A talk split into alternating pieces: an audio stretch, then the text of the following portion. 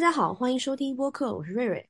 然后最近啊，由于上海的这个疫情的原因，我跟圆圆有了将近一个月的居家办公。作为四天就满一个月了。对对对，哎，作为出版社的这个营销编辑啊，其实居家带来了很多工作上的困难以及心态上的焦虑。今天录制这期播客呢，我跟圆圆也是犯了很久的拖延症。对，但是总算还是在。做核酸、买菜、测抗原的循环中，找到时间具体来聊一聊。嗯，先跟大家讲一下这个具体的情况吧。我们大概是三月中旬的时候开始，因为上海的疫疫情啊，然后开始了居家办公。后面也是跟随政府的政策以及小区的政策，几乎就是属于大门不出、二门不迈的这个状态。然后，但是在前期这个网格化管理的这个状态，我们其实还是可以出门的。然后我们那个时候，我们的编辑同事也是寻求各种方法，把书店作为一个中转站来中转这个稿子。对的，就感觉像是秘密基地一样。就是我在浦西浦西分支，其实没有分之前嘛，我还去跑了那个公司拿了一下东西，就跑个报销单。然后我就看到我们的书店就非常的，就是那个感觉，你知道吗？一楼是呃哪哪两个部门，然后二楼是哪两个部门。基本上是财务啊、信息中心还有社办的老师、社长办公室的老师都在那边值班，然后每天也有一位也一位领导在值班，基本上是能够保持最低限度的一个运转。嗯，然后但是到后面就是完全没办法，大家都在家了。是的，是的，就因为呃都封了嘛，足不出户了都。好，那我们就先聊一聊。就是我们两个人各自居家办公一个月的真实感受以及状态吧。好的，就我先来说，就是我最切身的感受啊，就是到目前为止差不多是居家办公一个月左右了。然后一个月呢，说长不长，但说短说短也不短，并且在这一个月内，其实我的心情还是遭遇了很大的一个变化。这个变化是比较明显的。它的过程是这样的，就是我在第一周和第二周的时候。还是处于一个比较舒适的状态，因为在家其实意味着每天就节省了，就是去上班一个小时，回来下班一个小时，就是节省了这两个小时的通勤时间嘛。然后这在这省下来的两个小时中呢，我终于可以稍稍赖一下床，然后晚上也可以提前就是做饭和休息。对，按照我们正常的这个工作时间，因为我们是八点半上班嘛，然后。以我正常的工作效率完成每日工作的话，我其实是可以节省出一部分时间来做自己的事情的。所以在头两周的时候，我是多了非常多的时间可以自己去看书或者是看电影。然后我点开我的豆瓣标记看了一下，那两周是真的看了非常多的书和电影。当然那个时候也跟我的那个心情有非常大的关系啊，因为还比较舒适嘛，所以还有心思或者说是可以沉浸式的去看书还看电影。圆圆呢？我跟瑞瑞也差不多。最开始的时候呢，我还是能够保持一个和公司上班同步的节奏，就是八点半起来工作，然后中午休息，然后在五晚上五点再下班嘛。嗯，然后也，但其实中间还是有很多自己的时间的，因为真的多了很多，就是上下班节省的通勤时间。然后我还能坚持每天锻炼。你 真的很厉害，每天锻炼，对，每天跳操就很开心。然后，但是我我没有看书啊，就是看了很多的电视剧。然后我把我的游戏王者打上打上了王者十一星还是十二星。但我觉得我很颓废，你知道吗？因为那段刚居家隔离那段时间，我已经开始接触各种因为风控带来的各种信息了，所以我已经开始变得很颓废了。特别是有时候还会看到那个吉林长春的信息，然后就很颓废，我就什么东西也不想做。其实，在我第二周还是第三周，我不知道为什么，就是我的身体就开始出现一些症状，比如说我开始又开始频繁嘴巴溃疡，然后我邻居就跟我说，那是因为你没运动，没有排毒，然后我就开始 每天运动。对，嗯，是的。然后我想你跟我一样，就是到了最近的这一周、这两周，就是最开始的那种舒适感是完全消失了。对，然后完全的被那种焦躁啊、无力啊，就是这种代替了。当然，这很大程度上也是跟疫情的严重程度是息息相关的。就当你面临很大的生存问题的时候，你很难再去思考自己要不要工作，或者说是怎么工作这件事情。然后，对，这里会存在一个比较拉扯的点，就是。当然，这个也是因人而异，因为我知道我有些朋友他就是事业心特别重的，他就是自己闲不下来的那种，嗯嗯，就是这个时候他就会变得很难受，就是你一边就是要花很大的时时间和精力去买菜，就是要解决自己的生存问题，然后一边对你又放不下自己的这个事业心，又要很努力的工作，然后就会很难受。嗯，然后这个就没办法。像我的话，我觉得我在就是最近这两周，就是面临抢菜啦的风控消息啦，这种这种事情的时候，我就觉得会说，那就工作上的事情就先开摆吧。你这句话不能话要悄悄说，对，嗯，大家一起摆烂好了。但其实我跟六六真的差不多。然后我是我的我的不开心的点就是在于我自从接了一个转播的活，嗯，然后然后这个活呢是因为这样，我们部门所有人只有我一个人有 Wins 电 Wins 的笔电，然后他只能用 Wins 的笔电去转播，然后所以呢就是就没有办法就是几个人一起分摊一下，所以这个事情呢就开始从我忘记从什么时候开始了，就就开始每天。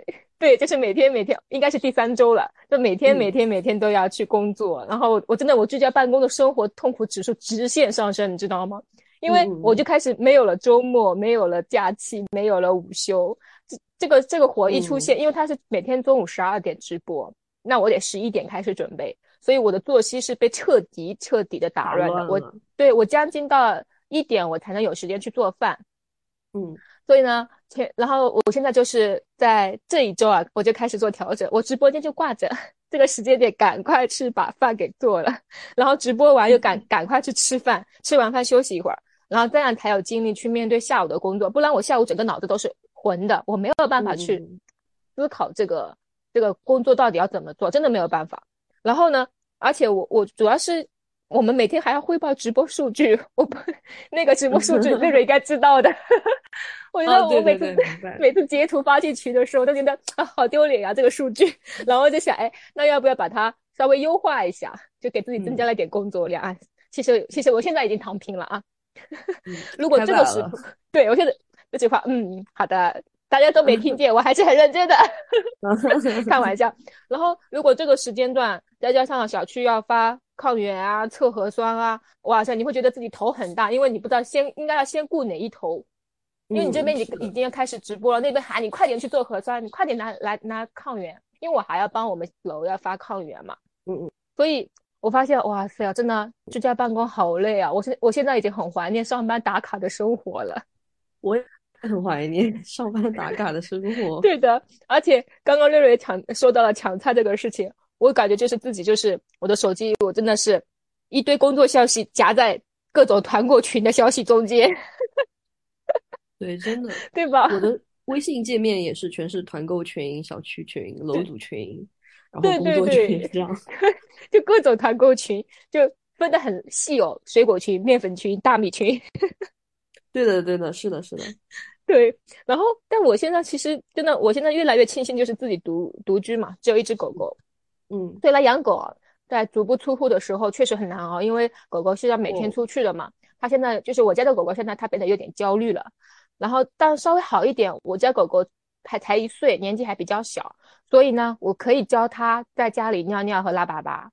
如果有些狗狗年纪比较大，它们就是不愿意在在家里拉的，它们必须得出去拉，这就非常的痛苦了。然后我家狗狗。近期得了皮肤病啊，我真的是操碎了疑心。那真的是这些东西跟我的工作夹杂在一起，然后要跟生存问题夹杂在一起的时候，哇塞，真的好难哦，很难受。对 对，而且，嗯，其实我我我刚刚说到买菜，我倒还好，我们小区还是比较的有秩序的。最主要的是，我发现居家办公的时间真的非常快。我们在办公室的时候觉得时间过得好慢，然后你居家办公的时候发现，哎，差不多可以吃晚饭了。对，然后差不多要睡觉了。是的，对，这个其实也也是我非常讨厌的一个点，就是居家办公之后，你的工作时间跟私人时间很难去画一个分界出来。对，因为居家办公在某种时候，对，就意味着你没有上班的时间，也没有下班的时间。另外就是，就像当工作时间变得不固定，比如说，就是像你刚才也说的，我们在公司的时候，我们是有一个午休时间的，所以说中午的那段时间是可以休息的。但是居家办公的时候，这个午休的概念就很自然的，它就消失了。对，你知道为什么它就消失了？但是，但是我的生物钟中午我会困，你知道吗？嗯，对。但是你的生活中还没有适应这个消失的这件事情。对对。然后另外还有就是，呃，进入工作的时候就少了某种仪式感，因为我们像我们去工作的时候嘛，就是你要先通勤，然后要到了办公室，然后先去打杯咖啡，就是你经 过了这一系列的这个。呃，仪式之后，你再正式的进入这个工作的状态，然后但是在居家办公的时候，你躺在床上就把会给开了，躺在床上又把微信推文给做了，然后可能躺着躺着又睡着了，然后再醒来的话，你又要重新去进入一遍工作，就是非常的混乱。就是我觉得我个人感觉其实还蛮消耗的。我我觉得也是，就是我我也非常的讨厌这个点。我以前还是特别羡慕那些不坐班的朋友的，因为我觉得他们可以自己安排时呃自己的时间嘛。哦，经过这次我真的不羡慕了，除非我是一个自由职业者。其实自己安排时间的这个呃成本或者说是方式也非常的重要，因为就是这也这也就到了我们下来下面要讲的这个点嘛，就是居家办公如何去掌控自己的工作效率。对对对对，这个我能想到的方法其实就是不太多，因为像我自己做的话，我其实就是，呃，去合理利用一些工具吧，就比如说备忘录，就是你先把呃自己这一天要完成的事情先写出来，然后然后一个一个再去 check，就是哪个做了哪个没做，嗯，然后呃时间表也很重要，就像有一些阵线拉的比较长的工作，就是有方案。有推进的这种，你一定要就是几号前要完成什么，几号前要完成什么，要写的很清楚，不然的话，真的一下子这个事情就过去了。然后 还有，我觉得就是要减少沟通的次数，提高沟通的质量吧。因为其实我觉得，就是像我们在公司的时候，有些小事情可能当面直接说，当面就讲了，你就就直接去做了。但是在家的时候，你就会发现文字有些时时候是讲不清楚的。是的，就是没有办法。对的。嗯，那我觉得吧，我觉得还是要尽量的有规律，就是什么时候开始工作啊，工作到几点，然后自己定一下，然后这段时间就把当天的做工作全部做完。而且这种方法，我觉得是可以帮助我们去减少焦虑的。然后我是这样子的，我一般嗯不想躺在床上工作，我就去客厅，就坐在那里，基本上就是去客厅工作，然后呃坐下来就是。尽量的保持一点点仪式感，先去厨房打杯水，放在那个饭桌上，然后开始在饭桌上办公。然后，然后对，然后如果是因为事情比较多，因为现在我们确实信息比较多嘛，特别是营销编辑，然后我就会用微信提醒功能。我觉得这个功能还是蛮方便的。基本上如果有有什么消息，他自己会忘记，直接定个。提醒什么时候、什么时间点提醒你，然后当然还是会有一些错落的消息和忘记你的事情的情况，经常会瑞瑞会来提醒我微信做了吗？因为没办法，因为我要负责就是我们那个微信公众号的发布嘛。对。然后我就每天我最焦虑的一件事情就是啊，这个明天要发什么，然后谁来做，做好了没有，然后发给谁审核。对，还好有瑞瑞在提醒我，有时候真的是忘记我还有一篇微信，因为。居家办公有一个非常不好的点，就在于我现在时间过得很混，我不知道今天是几号，不知道星期几，对，星期几，是的。然后，而且我觉得现在已经差不多，我们已经快要一个月了啊。然后，我觉得我我其实已经很麻木了，就是已经没有那个劲头去工作。嗯，就刚刚我们之前有提到的，就是首先我们要要太多的精力要去解决我们的生存问题。嗯。对，所以就会你就会真的会觉得，哦，这个工作我要怎么办才能做好？这件事情根本就是没有办法去想的了。对啊，对，还好我我我刚刚解决，呃，你说，你已经解决了啊？对，生存问题解决了之后，差不多可以稍微集中精力来工作了。对对，不然的话就会一直担心。是的，前段时间我可真担心，因为我冰箱空了。嗯，我冰箱也空过，就是哇，那一天就是。一天吃一顿，然后我在想明天要怎么办。你跟 我一样，我是一天吃两顿。对，然后第二天还好菜到了。哦，那还好，真的真的非常焦虑了，会。所以，所以在这种情况下，我们根本真的没有办法去思考这个工作。对，也对，嗯。然后我还有一个非常非常难受的点，就是在家真的很难解决拖延症这个问题。对的。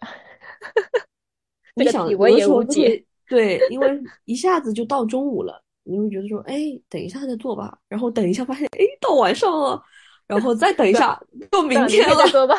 对，这个 没有办法。对，因为我们在家的时候总觉得时间还有很多，就是不像，因为你坐在办公室工作的时候，你旁旁边可能同事会不停的问你节奏点，在家的时候你可能是只有自己一个人掌控，然后你会觉得，我我既不用通勤，也不用干嘛，肯定有很多时间的，对吧？然后发现其实根本就不是，你发个呆一下午就过去了。对，是的，对，呃，现在让我有动力工作，大概是每天的工作汇报了。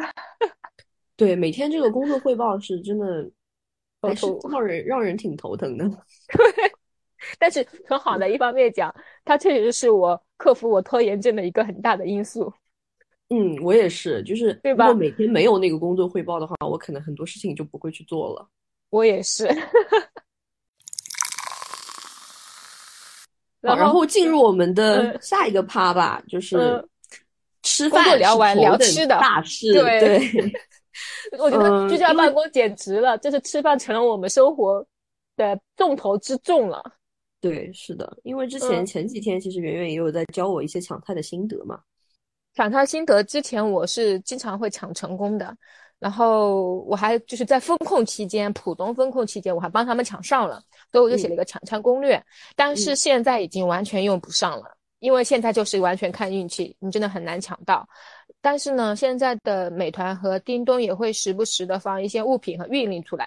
我就在下午两点的时候就买到了面和粉，然后也有朋友跟我说，你可以请一个程序员帮忙写一个检测监测的程序，就是时刻去监测这些买菜平台什么时候放运力和物品。就现在的的的平台它。不像之前一样严格的要求，我六点放运力和物品，我六点半放运力和物品。它现在就是不定期的、冷不丁的给你来一点。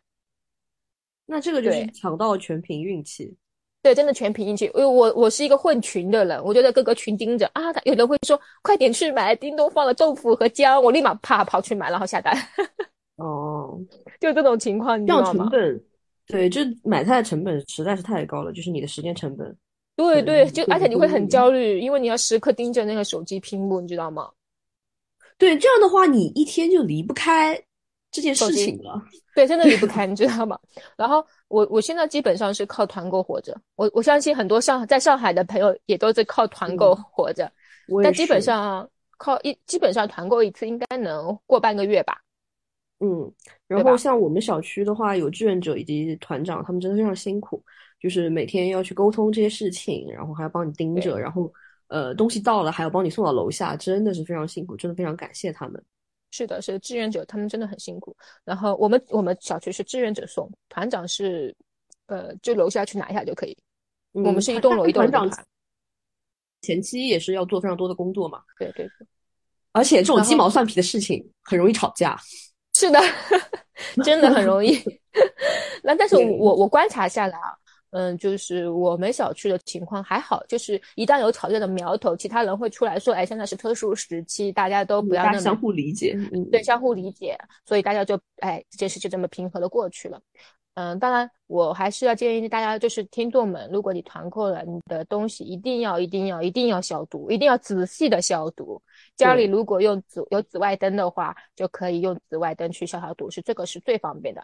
然后这里再插播一下，就是疫情结束之后，我是比较建议每家都备一个紫外灯。我我我有一个紫外灯，真的很方便消毒。嗯，然后如果没有的话，就是用酒精去消一下毒，还有热水也可以。就是一些碗啊什么的，你可以用热呃热水煮一煮，大概在六十度左右就可以杀死病毒了。嗯，然后通风也蛮重要的，你可以先放置一会儿。嗯嗯，对对对，是的。然后上楼道再来聊一聊做饭的心得吧。嗯，哎，瑞瑞先来。对，就是第一点，就是因为我们两个在去年公司年会的时候都很幸运的抽中了 空气炸锅。空气炸锅，我不得不说，空气炸炸锅真的是太好用了。就是它，呃，在风控期间，就是完成了我大概百分之五十的这个料理，就是真的很好用。嗯，对。然后就是，然后因为也买了那个油纸嘛，就是也不用洗。然后是的，是的。做的时候，你只要把东西放进去，然后设置那让它自自动的去煮就可以了。就是，嗯，又不用洗碗，又不用自己炒，然后还挺好吃的，就是非常的厉害。然后第二点就是，我觉得大家就是需要就是。学会如何在这个有用有限的菜来做出好吃的料理，就像，呃，因为像我们现在蔬菜团购以及政府发的这个物资嘛，它很就集中在那几样菜上，就土豆啦、胡萝卜啦、莴笋啦，对。然后像这些菜的话，就是可能会比较难做吧。然后我。之前前两天反正也是，就是用家里唯一仅剩的一包火锅底料来做了麻辣香锅，就是非常奢侈的做了麻辣香锅了。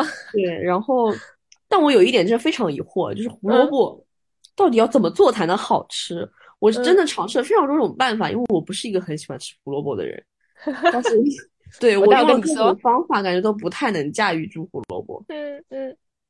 然后还有就是第三点，就是我真的真的做饭也是会厌倦的。对，那好想吃外卖，好想吃炸鸡、汉堡、奶茶、可乐，一切垃圾食品。对，真的没有办法。然后圆圆来讲一讲如何做胡萝卜吧，我真的要向你讨教。我我我，因为我平时都做饭，而且我平时都喜欢做饭嘛，所以我我还好，就是家里有很多料，居家办公就是居家办公的时候，嗯，有做饭对我来说不是特别大的难度。但是呢，就是我现在也是有厌倦的情绪在。来，我来说一下做胡萝卜，就是你可以把胡萝卜切成丝，然后下油锅炒。就是油可以稍微多多一点，因为胡萝卜比较吃油，然后再放生葱、蒜、姜这些，然后再放点，如果有肉丝的话，放点肉丝；如果没有的话也没关系。就你炒炒到胡萝卜丝软，嗯嗯嗯，它就会很好吃，就会很入味。对对，一定要炒软。那它会很好，很好吃。对，这个是我在湖南读书的时候学会的。就是我觉得啊，原来胡萝卜也可以做的这么好吃。我学习一下，今天晚上就试一下。嗯，对对对对对，你就是一定要炒软。如果有肉丝，放肉丝是更好吃。如果没有，可以放一点辣椒，有或者红辣椒或者青辣椒。如果没有的话，没关系，干炒。我试过的，好吃的。嗯嗯。然后好的。然后因为呃很多蔬菜是放不住的嘛，就是蔬菜最多最多一周吧。然后我就会把蔬菜全部洗干净，切好，然后一餐的量一包，一餐的量一包，用保鲜袋装好，然后就直接冻到冰箱里去，冷冻室。然后你下次吃的时候，直接可以直接把冷冻就是呃拿出来直接炒，就是化掉之后直接炒。那这样的就是比较适合莴笋啊、花菜这样的呃类的菜。但是呢，也有个问题，就是它可能没有那么的口感，没有那么的新鲜。但是这个时期我已经不讲求新鲜感了，我现在我跟我朋友都说。都说现在让我吃香菜，我都愿意了。热热知道我说多讨厌香菜的，对对对，我知道你不吃香菜。对，然后现在大家还说，就是说今天吃什么取决于今天有什么菜要烂了。对，是的，我我我我我现在每天都看一下我冰箱哪些菜要吃。我昨天换了一个南瓜，我心痛了很久。哇塞，我然后还有一种办法呢，就是腌，就是这些是在下厨房这个 A P P 上都有。然后我用两种方法，一种是直接放盐不加水的那种方式啊，直接腌。另然后当然呃腌了个辣白菜，挺好吃的。然后另外一种方法是用水泡着那种方法腌，然后腌了大白菜和萝卜，酸酸萝卜也是味道很不错的。就是当然这种方法前提是你家里有足够的盐、白醋，还有辣椒这些东西。嗯，但现在其实调料也非常的紧缺，我们家油也快没了。哦，说起油这个点，我其实真的很感谢我们公司的年货，我一般都选油。呃，就所以你还有非常多的油，是不是？对，但是就就你知道吗？就去年年底，我想我都选了那么多油了，我都好像没吃完，我就选了床上用品，我有点后悔。嗯，是的。嗯，好，那我们接下来就聊我们下一个趴，就是。来讲一讲作为数字老公的日常。嗯，我觉得我和圆圆就是只是被迫在这一个月的居家办公时间里，把我们的数字劳工 属性最大化了。对，这么说的原因，大部分其实就是在于，就像我们居家办公嘛，它最容易显现出来的工作成果，其实就是类似于微信推文啊、微博文章啊、短视频啊，或者说是那些直播类的活动。嗯，这些是最容易被大家看到的一个直播的这个，比如说你做出来的东西，而是数字化的。对，然后根据数字劳工，就像 digital labor 的定义的话，它其实主要的就是数字内容生产的这个行为嘛。但数字内容的生产呢，它又模糊了就是工作与玩耍的界限。就有的时候，大家可能会觉得说啊，你做短视频是一件很有趣的事情，是你可以享受的一件事情，所以他就不会把这个事情看作是一个。是需要辛苦付出的一个工作成果，呃，这个是一个比较明显的点，因为像我们在办公室工作的时候，我们对自己这种数字劳工属性的审视其实没有那么明显的，然后居家办公一下子就被具象化了。是的，是的。然后另外，其实近几年我也看到有一些关于就是这种数字游民的报道和流行嘛，就像数字游民其实是指有一群人他会在一个城市定居，然后通主要通过。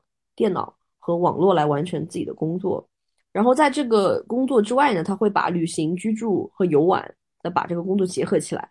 我觉得这是一种非常非常理想化的工数字工作方式。对于一般主要通过互联网来工作的人，其实不现实的。要活出这样的生活非常难。我们顶多只能算呃线上劳工作者罢了。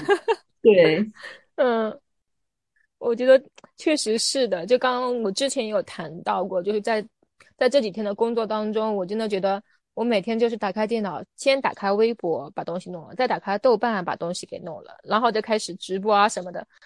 然后你，然后我要真的需要不停的盯着电脑屏幕和手机屏幕，真的是，很很难受，就非常的难受。你你你在公司办公的时候，你可能还有时间去呃稍微休息一下，嗯，就是因为节奏都在的。你现在就是居家办公之后，因为你还因为大家都时间都不固定了，因为你不确定他到底什么时候会回复你，这个事情到底要不要呃确认，要不要到打电话去通知的程度。就完全，我觉得完全是把我的呃那个私人时间占用的很牢牢的，然后而且很好玩，就是现在的居家办公的那个社交模式，就是 我跟我朋友每天的问候就是你还好吗？你够吃吗？对，对，就是互相确认对方有没有饿死。哎，这是没办法的事情。是的，我们的社交已经被精简到了这种程度。真的每天都是这个问题，那那就是我们好可能还会有遇到个问题，就是我们一个心理上的问题。对，其实封闭在家还是非常容易会造成心理上的一些呃不健康的事情的。嗯，我觉得这个话题稍微有点沉重，因为我扪心自问，自己也没有做到很好的调节自己的心态，特别是最近几天，每天睁眼就是。焦虑啊，烦躁啊，然后又很丧，就是在几种情绪中来回横跳。然后维护心理健康这件事情，对每个人来说状况状况又都不同，因为每个人的这个心理的变化又是非就是非常因人而异的嘛。对。然后，因为我自己的默认状态，就是我一般就是在没有风控、没有疫情的时候，我的一般的默认状态其实也是处于宅和开放中间，可能还比较稍微偏宅一点。嗯。所以，像孤独感什么的这种东西，对我来说是比较好处理的。就是我看书、看电影、打游戏什么的，都可以让我就是不孤独，或者说是不会因为缺少交流而封闭。特别是看书嘛，你一看，特别是看小说啊，你一看几个小时就过去了。对。然后我最近 在家里主要集中精神在看《爱丽丝门罗》，这里给大家推荐一下。呃，就是稍微题外话一下，因为门罗真的是。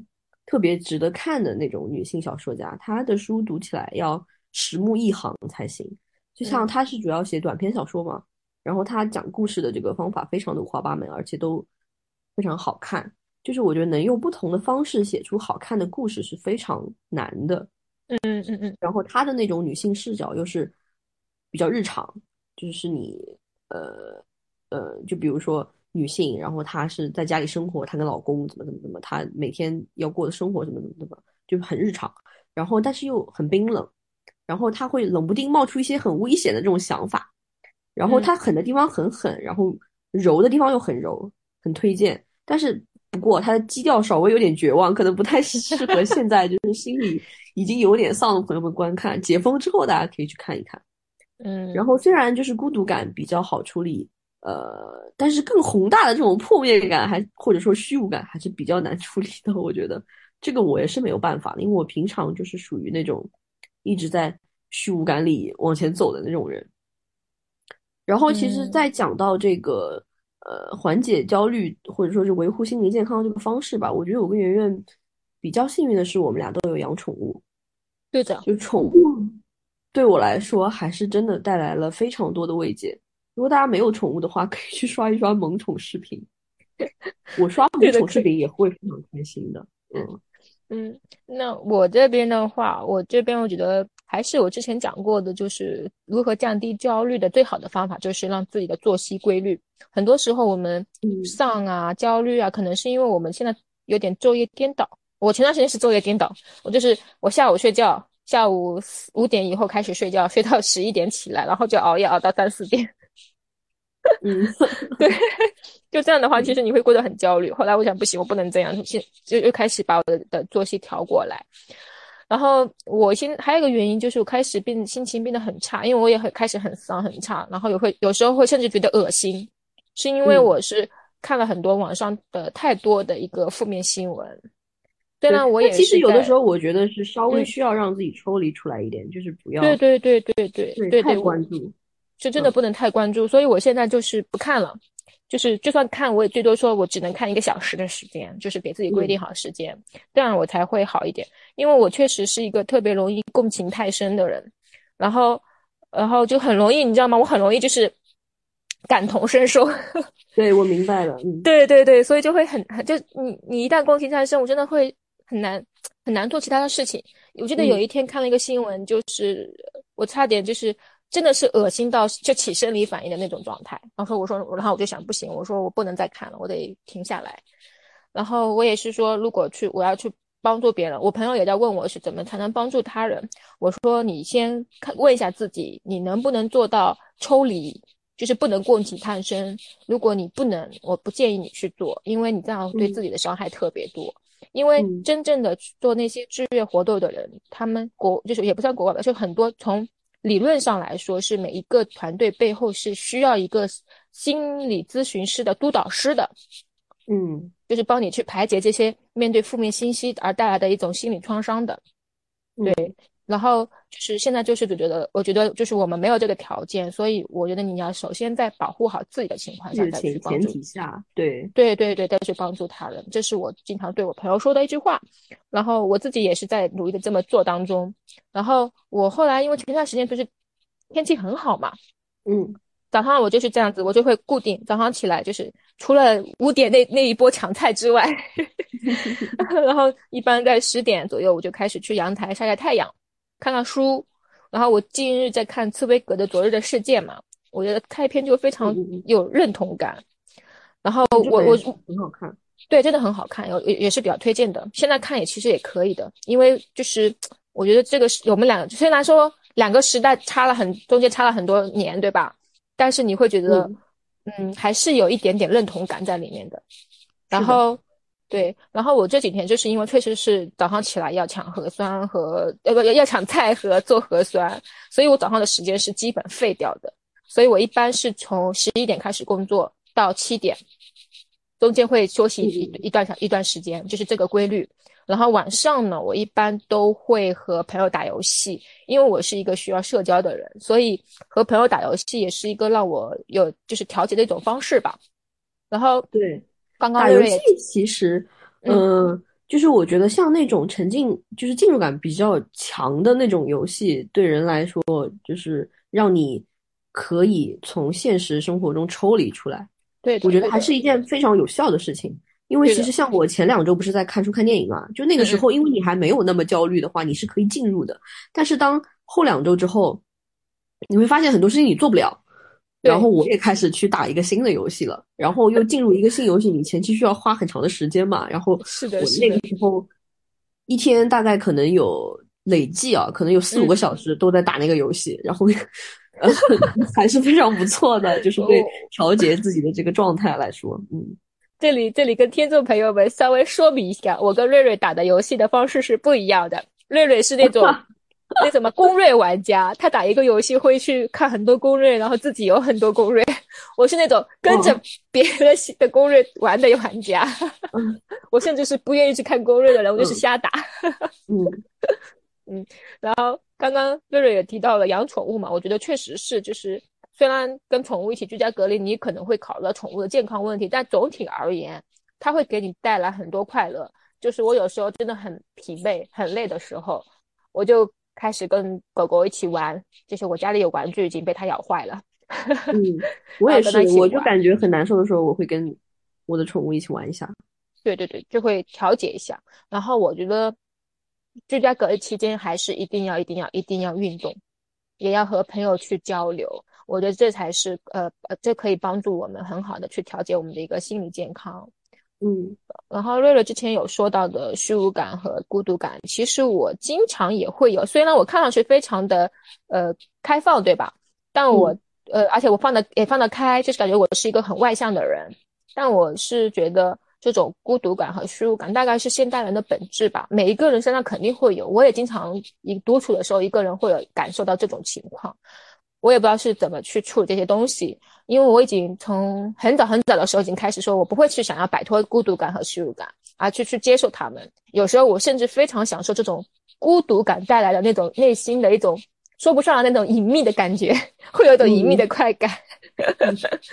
然后，或许我觉得还有一个建议就是，大家可以趁这个机会，就是不管你你你怎么焦虑怎么样，就是。你要不去给自己定一个目标，比如说我要学一门语言这段时间，或者说我要培养一个兴趣爱好。我最近就在学用 Pride 呃 Pride 呃 Procreate 去做动画，这是一件让我非常快乐的一件事情。学会一个新的技能也是对对对对，可以趁这个时间。对，因为你因为可能我这里再稍微提一点点，就是很很多人可能会对我说，我现在很烦躁，我静不下心来去做事，但其实这是一个恶性循环。就是你因为没有事情做，你会越来越烦躁，然后你越来越烦躁，你又越不想做事，就感觉这是个循环。所以我觉得可以让自己去一个做一个提升，就是打破一下这个循环，可能会好一点。嗯，给自己定一个小小的目标。对，嗯，好，我们今天差不多也就聊到这儿吧。然后，嗯，虽然这一个月的封禁让大家遭受了非常多的困难也好啊，然后。焦虑也好，心理上的呃难受也好，但我们还是希望可以早日解封，然后希望大家可以早日 触碰到外面的世界吧。对我真的好希望去看花，但是解封之后花应该没了吧？我们我们夏天去看树吧。好的，我们上一次说在公司面对面说再见，应该呃再见应该是穿冬装吧，还稍微有点厚。下次见面应该是穿短袖了。嗯，是的。好，我们本期节目差不多就到这里啦。然后要不要预告一下下期节目？下期节目如果能拖延症解决的话，对，应该是跟博尔赫斯相关。大家感兴趣的话，可以期待一下。然后我们也会请一位重磅的嘉宾。是的，瑞瑞已经期待了很久的嘉宾。对 对对，好，我们就放一个小彩蛋。嗯嗯嗯嗯，好，那就先这样吧，拜拜拜。